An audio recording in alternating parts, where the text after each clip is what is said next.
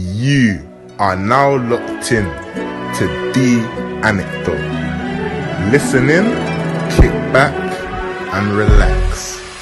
Have you heard about that new podcast? Yeah? It's that girl called Anna. Now you need to hear this. She's Ghanaian. She is so funny. She talks a madness. I'll send you all her links. Oh, and make sure to send it to the group chat. Everybody's got to hear this.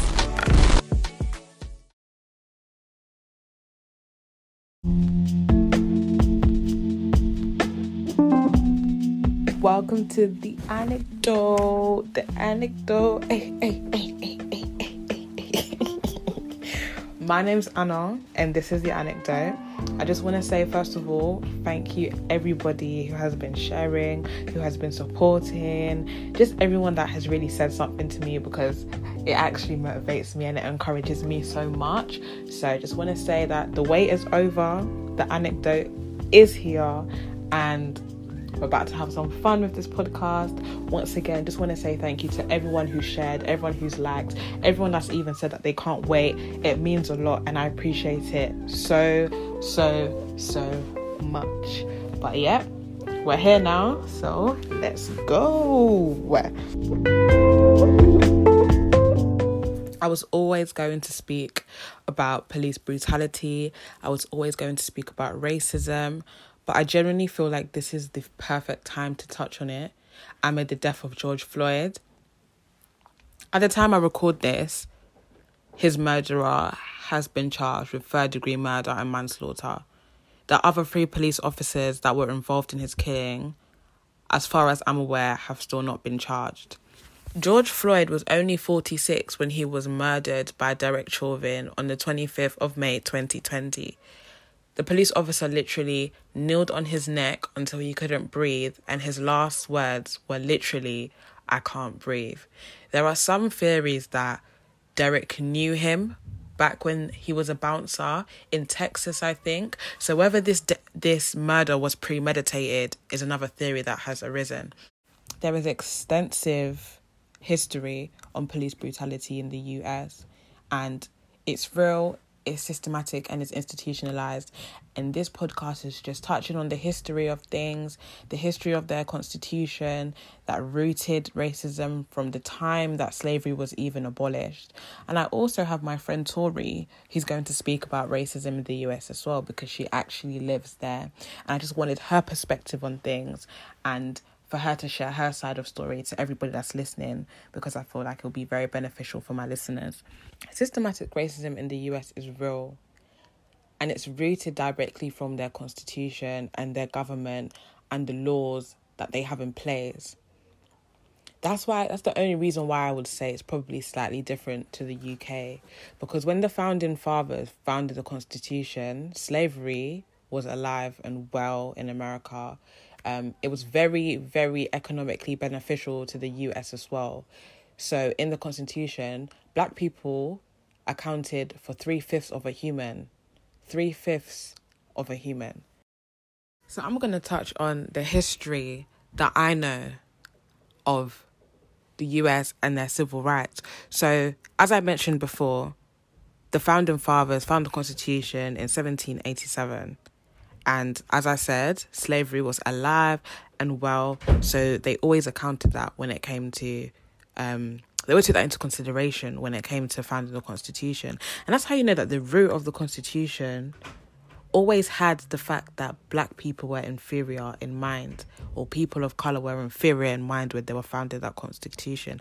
And when it came to um, the 13th Amendment, which abolished slavery that came in 1866 and it basically said that slavery can no longer continue. And let's be real now, when it comes to slavery, because slavery was so economically beneficial to America, when you ban something that has such an impact on the white people in America, I'm so sure that racist ideals would not completely be eradicated. People will still think that racism, that black people are inferior, and racism will obviously still be there. Just because slavery was abolished doesn't mean that now oh, every white person in America is now free from all of their racist views and all of their prejudice against black people. That never went away. In fact it actually kind of made it worse because there was loopholes in the 13th amendment. And it kind of what happened is they took advantage of sl- of black people and basically had slavery when it came to prisons. So they called it like the convict lease system. And what happened is the incarceration rate of black people went up because they started to arrest black people for petty crimes. So if you was unemployed, being unemployed was a crime. So they would arrest black people. And when these black people, or when the high rate of black people were in prison, private companies will take over these prisons and make these black people do labor labored work. So they would be like in coal mines or in factories or they'll be they'll be chained, they'll be beaten. So essentially they were profiting from the black convicts and they were still using them as if they were slaves in these prisons. After slavery was abolished, that basically put the rise to Jim Crow laws as well, which was mainly in the South of America, because the South of America was heavily racist. Places like Alabama, if you've studied To Kill a Mockingbird, or you've read To Kill a Mockingbird, or you've watched the movie, there's loads of other books and there's loads of other um, movies that focus in the South of America, because the South of America was very racist and they had things such as Jim Crow laws. That was even where the rise of the KKK came from. They came from the South of America. And after slavery was abolished, the legal system was basically stacked up to work against black citizens. So ex Confederate soldiers became policemen and became judges. Segregation was still was still prominent. They believed in separate but equal in terms of education. So they actually it was actually constitutional which meant it was legal across all of the states for black people and white people to educate themselves separately. And that was their form of equality.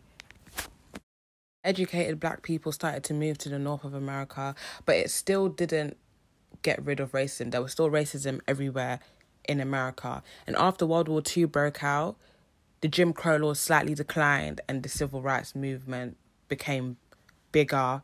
Um, presidents started to become more involved in um, legislation and signing legislation to do with racism. So, for example, um, President Truman integrated the military in 1948. And then, when I was speaking about separate but equal, there was a case called Brown vs. Board of Education, which made it unconstitutional for there to be separate education. So separate but equal was not a thing anymore. Um, segregation was unconstitutional. And then in 1964, President Johnson signed the Civil Rights Act. So you can see how the civil rights movement after World War II made some changes and some sort of progress to the civil rights movement and to black people in America. However, these mentalities are always going to be inherited and a lot of racism goes down to ignorance. You you can literally learn to be racist. Your parents can give you that mindset. You can be indoctrinated, you can be brainwashed. This wasn't that long ago. How much is that? Like 60 years ago that this happened. That is not, that's like two, three generations. And it's so easy for your kids to be racist because you're racist or sending your kids to all white schools and making them think that black people are less educated or black people are less of or if you're in the same if you're in the same job as a black person then you're not doing well enough. For example there was a video that surfaced on twitter and i think it was in minneapolis and there was a guy a white guy he went into a gym and there was black there was like three or four black men in that same gym and he started recording them and and said do you, do you have an office here? Do you have an office here? And to some extent, I feel like some white people are offended if black people are on the same level as them.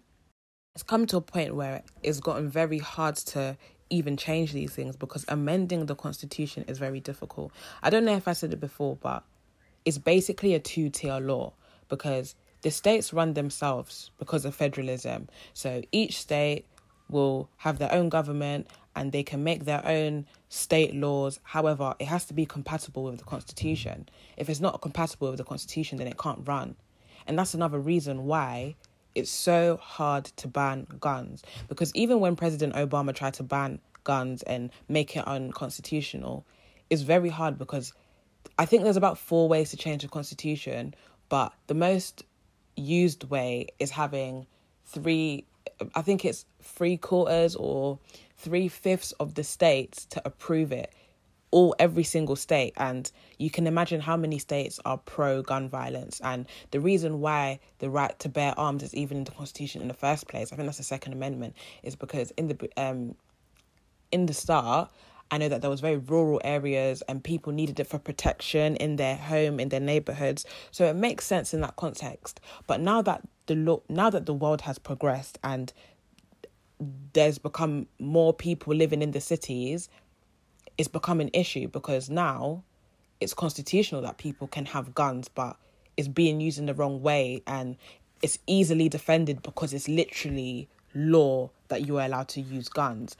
And let's say in in regards to statistics, 14% of people are black in America, but they account for over a quarter of the shootings that happen by police in America, and that just shows that the statistics that the statistics show. Wow, my English. That the statistics show that black people are victimized by the police.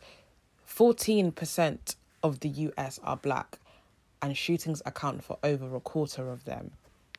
Just the statistics speak for themselves, literally. Even going back to when slavery was abolished, um, it was abolished by the 13th Amendment that was added into the Constitution, as I said, in 1865. However, they did nothing to follow up on that. They left all discretion to the states. As I said, there was federalism. So the states have their own governments and they could do what they want. A lot of these states limited the right to vote for black people. They never gave black people any land. As you can see, it's those people in government who run those states. And if these states are doing nothing to limit the racism, then of course racism will prosper. It will prosper well in those states, especially because the states were basically, as people said, as, as people are even saying now, it's not good to be non racist. I don't even think they were non racist, in my opinion. They were definitely racist, but they were definitely not even close to being anti racist. They did nothing to prevent racism, they did nothing to try and stop racism after the abolishment of slavery. In fact, I guess they were probably annoyed that their biggest their biggest agricultural industry in cotton had been ruined because of the 13th amendment. They were salty. They were salty as hell. So of course they're not going to do anything. But that just shows that it was systematic and it has been rooted systematic even afterwards probably even more afterward more after wow more probably even more after slavery was abolished because it was such a detriment to their economy. The cotton industry and slavery made so much profit for these for these white landowners. It made so much profit. And you can tell that it was saltiness it was the government it was systematic. Nobody can tell me different one thing that has actually been annoying me a lot is all lives matter.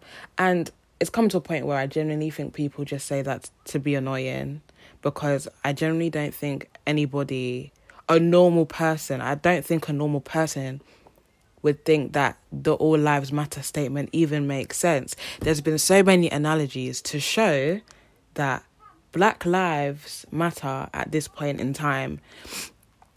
If a house was on fire, would you start watering down every other house because all houses matter? No, you won't, because this house is on fire, so this house matters at the moment. Somebody must be really stupid not to understand that. And I'm not even going to go into that because that is definitely something that you should just know.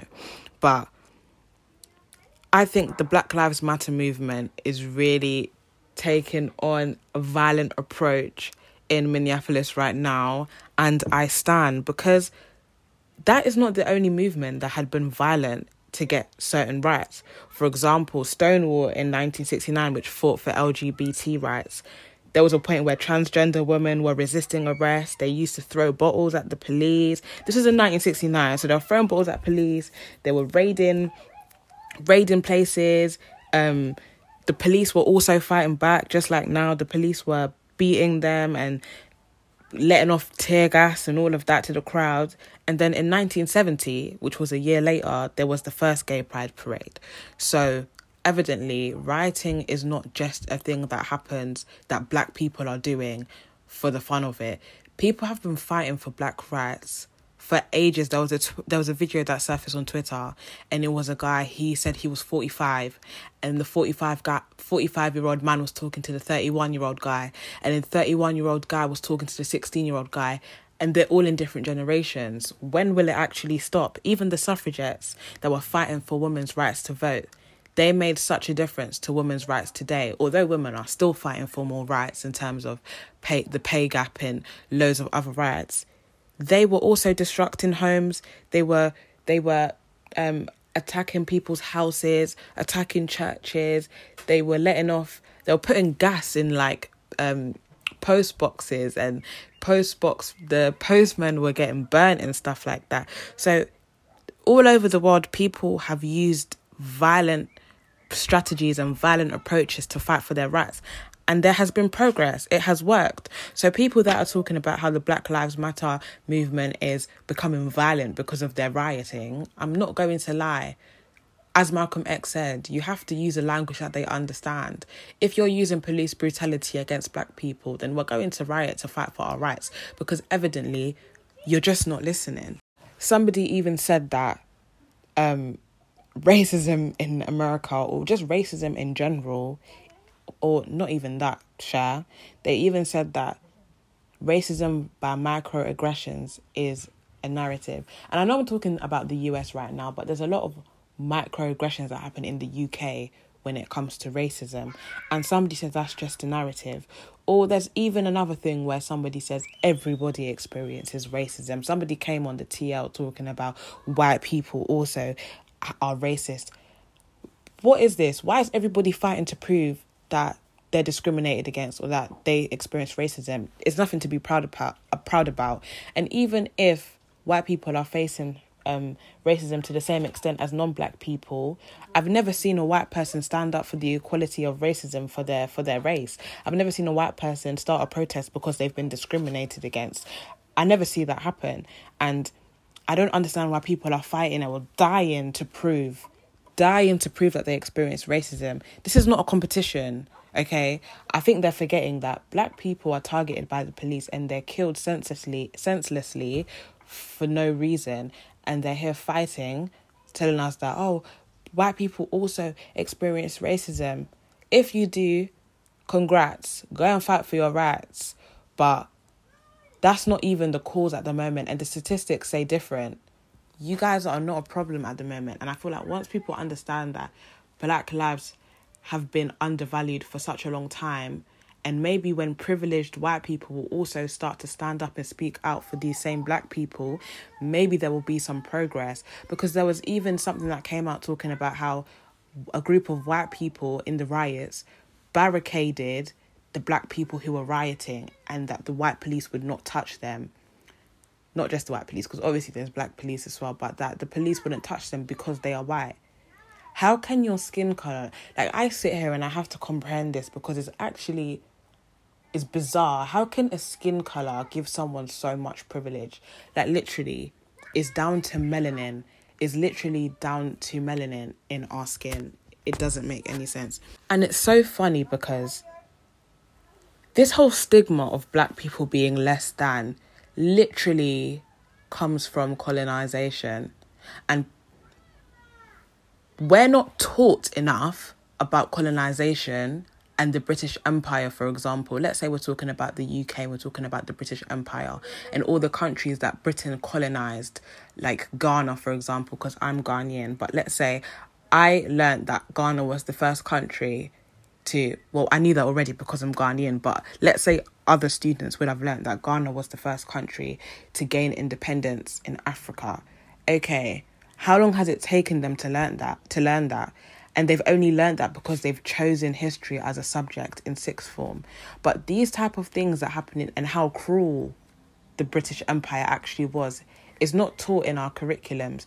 The civil rights movement is not ever really taught in the curriculums. When you're learning history as a compulsory subject, the only thing I remember learning is the Holocaust and World War II.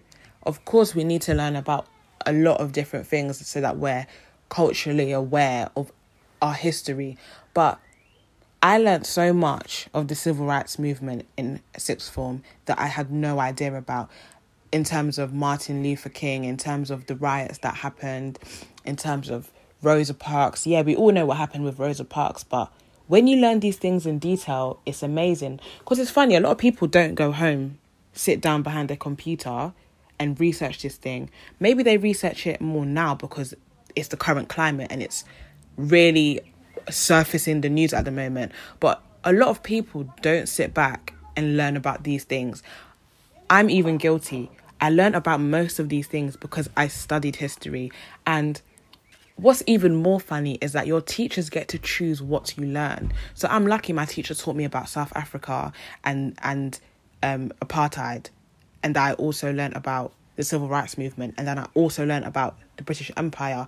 But even then, information is heavily distorted. My favorite teacher was South African, and he taught me things about apartheid that I never even knew. That's the same way textbooks will distort information about the empire to make it look like the empire was even a good thing. Up until 2015, taxpayers were paying off slave owners' debt because they had to pay to abolish slavery.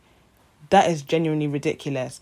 And they're basically saying that we helped the abolition of the slave trade of the slave trade. Like I'm not gonna lie, there's some things that Britain should not take pride of, but they're trying to distort history to make it look like a good thing in textbooks.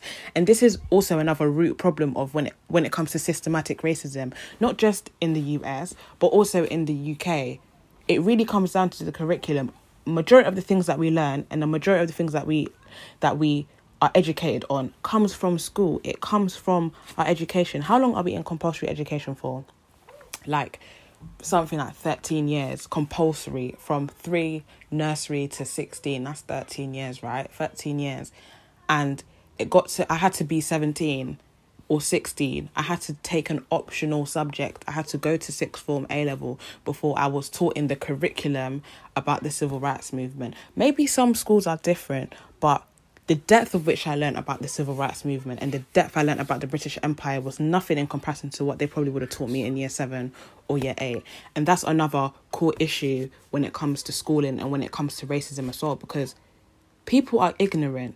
A lot of non black people are ignorant, and this is because things are not taught and they get a lot of mentalities from their parents. And a lot of their parents and their grandparents lived in the time where racism was I'm not saying it's any less now. I don't think it's any less now. But when racism was probably more um, overt, now they're trying to be more covert with it because they know that there's a lot more immigrants in the country. There's a lot more people working. We basically fuel a lot of their economy. Let's be real. We do a lot of essential work. Have we realized that when COVID 19 was alive and well, it was a lot of the ethnic minorities who were essential workers because we do all the jobs that apparently they don't want to do. And when it comes to medical health, it was the black people and the people of colour who were dying the most in hospitals. All of these things just show that the government really don't actually care about black people in the system and ethnic minorities. It's really loud and clear, but people try to dismiss it and ignore it. And that's another scary bit the fact that people are trying to say that it doesn't exist when it evidently does. Personally, I believe that silence is part of the problem. You can't claim that you care about certain issues and not say anything about it or not do anything active to sort it out. You can sign petitions, you can attend process, protests, you can be actively anti racist, you can donate to George Floyd's um, GoFundMe, you can do so many things to help. We're not forcing, I don't personally think you should force people to make posts that relate to it because they can help in other ways. And our favorite people who aren't speaking up are currently out there protesting. For example, J. Cole, he's out there protesting. Dave, he's out there protesting for the same causes. Forcing people to speak up on social media might not even work because listen, there's a lot there's a lot of black people that have posted and have tried to raise awareness to it, but have done it in the wrong way. For example, Desi Banks and Ovi, they tried to post, but they didn't know what they were saying. And that's what happens when you force people to speak up on things that they might not be entirely educated about.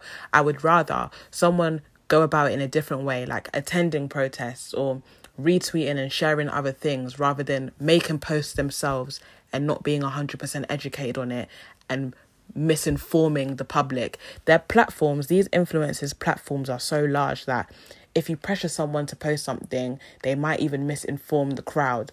So everyone should just keep up the work that they're doing with raising awareness. Look, even Twitter have put in their bio Black Lives Matter. That is such a big move. They've never done that throughout all of the years of police brutality and all of the years of the Black Lives Matter movement that we've been trying to raise awareness. I will now add in Torie section for her to explain further. First, I would like to say rest in peace to all of the Black lives that have been lost to racial injustices. My heart hurts you are the reason we are still fighting. We tend to focus on America as the blame for injustices, but most people fail to realize that this all began in England. Slave ships were built in Bristol and shipped off to West Africa to capture innocent lives for profit. Those same English ships, filled with black bodies, traveled to the Americas and spread our souls across the continent against our will. The cotton, tobacco, and other goods that were manifestations of slave labor were then shipped back to England for sale. America is not the only one to blame. Capitalistic societies strive off the oppressed and maintain the systems that have led us to where we are now. Us and the black community have never been viewed as equal. Our lives were so meaningless to those in power that they did not think twice about ripping us from our land and forcing us against our will to work for the benefit of them. People love to say, slavery is over, move on. But in reality, we continually fight systems of oppression every single day.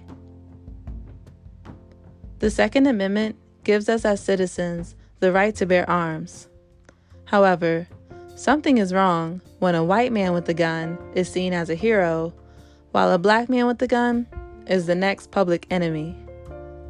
The 13th Amendment was said to abolish slavery.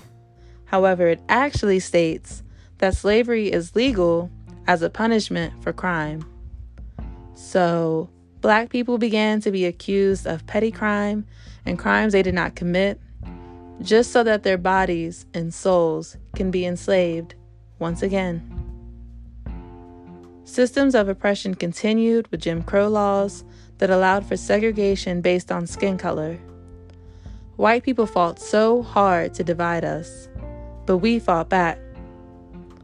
The civil rights movement was the beginning of us publicly saying, enough is enough. We tried to stand up for ourselves peacefully, but our voices were barely heard. Whether we protested peacefully or rioted violently, we were still the enemy. From Martin Luther King Jr. to Mark Clark to Fred Hampton and many others, the U.S. government assassinated and killed our leaders over the fear of black empowerment. The thing that amazes me the most, though, is how much they hate and love us at the same time. They are enticed by our blackness. African instruments, our language, our appearances have all been adopted by white popular culture without recognition of their roots. They did not bring us over to this continent because we were inferior and knew nothing. They instead saw the value and strength that we possess as a people and used their power to steal that from us. Our beauty and magnificence scare them. All of this historical hate and mistreatment of our people is still very much prevalent today. The systems that have been put into place continuously hold us back.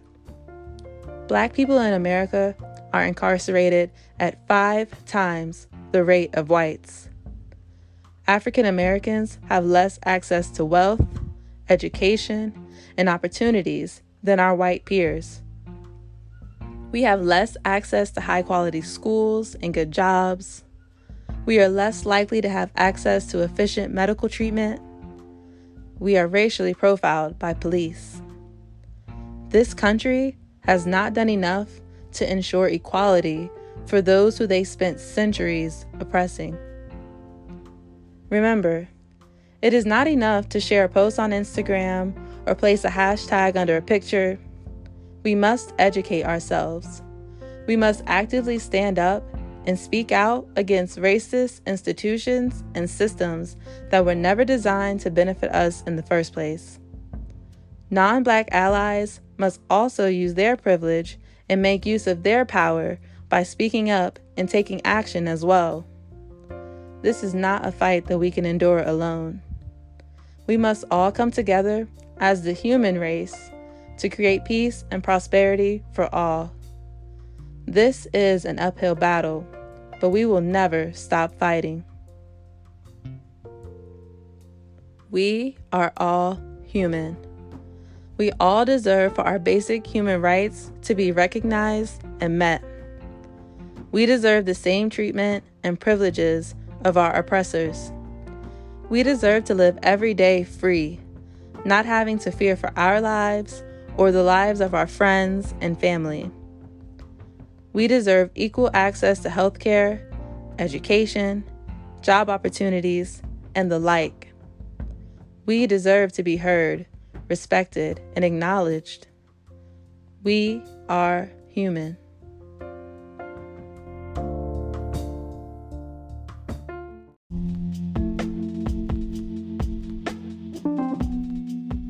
The way I see it is that every single step that we're taking and every form of rioting, protest, and, you know, ways and forms of raising awareness is one step closer to the end goal that we want. We want an end to racism. We want non black people to also stand up and fight for racism as much as black people do. Hopefully, we're getting closer to that end goal and we're getting closer to removing it from the systematic and institutionalized racism that happens every single day in the US, in the UK, and all over the world.